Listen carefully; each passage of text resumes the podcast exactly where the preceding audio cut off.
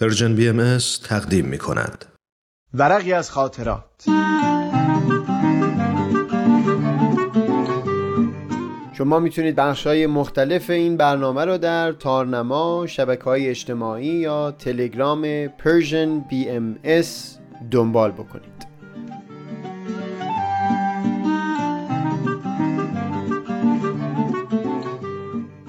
این ورق پلاک شماره 288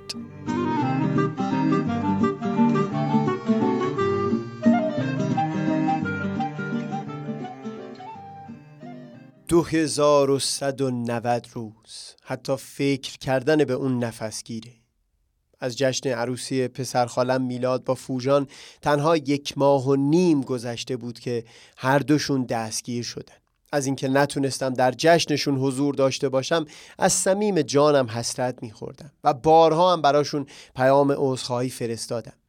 امروز خبر رسید که میلاد به شش سال و فوجان به چهار سال حبس محکوم شدند. بارها گوشه دفترم نوشتم که آخه به چه جرمی؟ شش سال حبس یعنی دو هزار و صد و نود روز. یک لحظه فکرش رو بکنید. چند روز پیش صبح که از خواب بیدار شدم به جای چای یک گیاه کوهی دیگه به نام پشموک که مورد علاقه ما لورهای اهل بوی رحمت هست دم کردم و چندین استکان سر کشیدم. بین راه که سمت دانشگاه می‌رفتم گوش سپرده بودم به آهنگ رویا با صدای شکیلا. دانشگاه که رسیدم با چند تا از دانشجوها توی فضای باز نشستیم و مفصل از داغترین مطالب این ترم گذشته بحث کردیم. طرف شب هم با یکی از عزیزترین های فامیل که خیلی وقت بود با او یک گپ و گفت درست و حسابی نداشتم دیدار کردیم و تا پاسی از شب گذشته از همه جا و همه سو مفصل گفتیم و شنیدیم. امروز وقتی خبر این حکم به گوشم رسید به این فکر فرو رفتم که در تمام مدت شش سال حبس یعنی 2190 روز میلاد از همه این لذت ها که من برشمردم محروم خواهد بود. نه خبری از دم کرده پشموک هست نه خبری از جاده و آهنگ شکیلا نه گب زدن ها تا پاسی از شب گذشته. 2190 روز صبح و ظهر و شام یک منظره یک صحنه یک تجربه. تنها چیزی که داخل زندان یا بیرون از زندان برای میلاد تفاوتی نمی داشت یکی از لذت هایی بود که ازش یاد کردم. لذت رفتن به دانشگاه و گفتگو و بحث آزاد داشتن با سایر دانشجوها.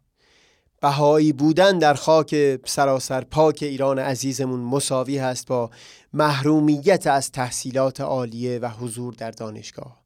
در این یک مورد داخل زندان و بیرون از زندان برای میلاد هیچ فرقی نمی داشت.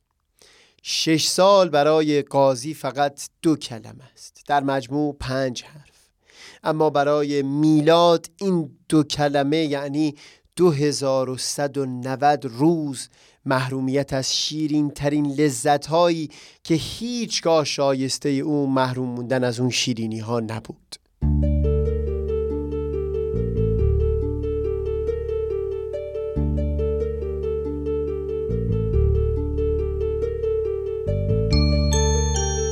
این چیزی که از روی دفتر تعریف کردم در واقع متنی بود که دقیقا همون شب که حکم قاضی صادر شده بود توی دفترم نوشتم. چند روز بعدش نظرات دو سه هزار نفر از هموطنهای ایرانی توی رسانه های اجتماعی باعث شد ده یازده صفحه توی دفترم چیزها بنویسم. به این فکر می کردم که در میدان نبرد اون فرد که از این سو تفنگ رو به سوی آدمی در جبهه مقابل نشانه رفته او رو فقط نقطه سیاه متحرکی می‌بینه که باید اطمینان حاصل بکنه بعد از شلیک گلوله دیگه از جای خودش حرکت نمی‌کنه. در سنگر روبرو اما اون نقطه سیاه انسانیه که همین الان با دوستانش داره درد دل می‌کنه درباره امیدی که به پایان جنگ بسته. انسانی که چه بسا فرزندانش در خانه اومدنش رو انتظار می‌کشن و لابد مادرش و پدرش چایشون رو تلخ می نوشن تا باز دوباره روزی برسه که فرزندشون لحظات رو براشون شیرین بکنه. گمان می کنم در طول زندگی ما آدم ها هیچ چیز به ارزشمندی همون لحظاتی نیست که بر اثر یک تحول بوداوار این نقطه های سیاه متحرکی که دور و بر ما هستند تبدیل میشن به یک انسان با همه پیچیدگی ها و عواطف انسانی.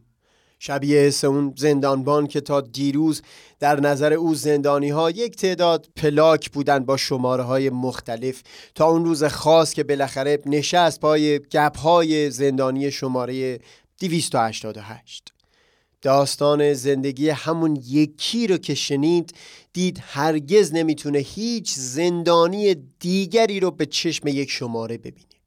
حرف دوستم رو به یاد می آوردم که بارها می گفت به جای اینکه اعداد و ارقام بزرگ بدیم در خصوص رنجی که گوشه از افراد در یک نقطه از دنیا می‌کشند بسیار اثر بخشتر می بود اگر داستان یک نفر از میون اون هزاران نفر رو تعریف می کردیم اینطور آدمیان می‌تونن دقایق خودشون رو جای اون شخص بگذارن و با اون فرد خودشون رو یکی لمس بکنن. اون چند روز این برای من هدف بزرگی شده بود که به شمار این داستانها که در زندگی من به اون نقطه های سیاه معنا ببخشه اضافه بکنم. از پس اندکی تعمل بر خودم معلوم شد اینکه من توی دفترم یا رسانه های اجتماعی فقط درباره میلاد نوشتم واقعا نه به این خاطر بوده که اون دهها بهایی دیگر که مثل او تنها و تنها به جرم بهایی بودن در زندان به سر می بردند و یا سایر زندانیان عقیده دردی کمتر از میلاد تحمل می کنند. من اگه از میلاد نوشتم چون با او بزرگ شدم. سالهای کودکی و نوجوانی رو با او به سر بردم. ده ها بار با هم در دل طبیعت نورآباد فارس کوههای چنارشای جان روزها با هم هیزم جمع کردیم تا بتونیم طرف شب یه آتیش بزرگ درست کنیم چهار تا استکان چای تشی بخوریم و دور آتیش با دوستان گپ بزنیم. صدها نفر از بهایان ایران که همکنون در بند به سر می‌برند یا اونها که همچون من فقط به خاطر باورمند بودن به یک دیانت از ورود به دانشگاه در ایران محروم شدن یک یکشون داستانی دارن که شاید اگر زندانبان به اون گوش می سپرد دلش توهی می شد از نفرت همه زندانی ها هدف از زیستن ما آدم ها گمان می کنم چیزی نباشه مگر همون لحظه هایی که یک واژه بیمعنا نامی یا چهره که تا دیروز هیچ حسی را در دل ما بر نمیانگیخت از پس شنیده شدن داستانش در یک دم تبدیل میشه به یک راز پر از دهها پیچیدگی پر از فرازها و نشیبهای بیشمار.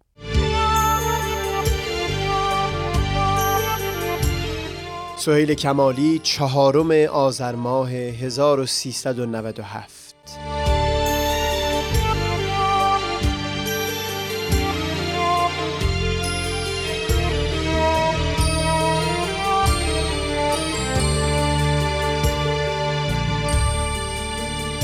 عزیز ساکت من هم صدا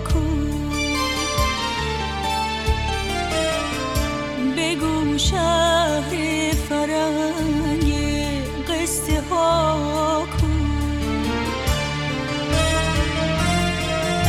مگه ما حوز فیروز نساختی؟ بگو پس ماهی پولک طلا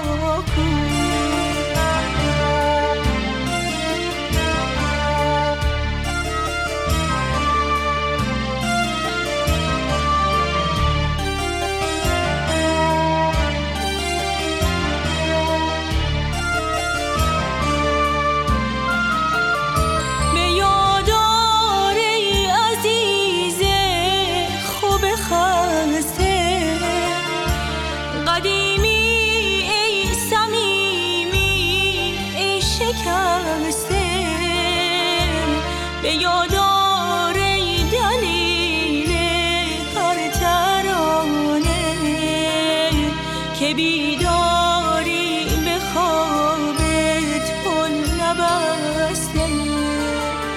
می‌خواستی شهری از مخمل بسازی. به قد بی حساری بی نیازی. به رنگ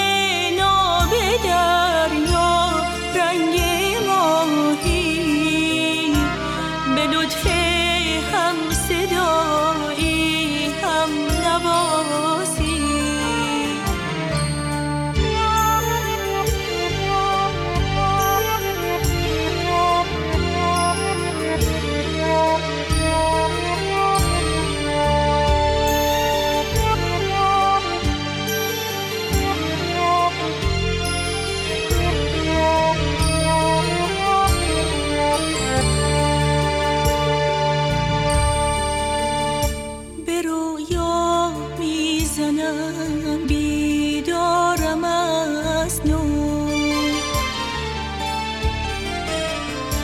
چه رنگی داره خوش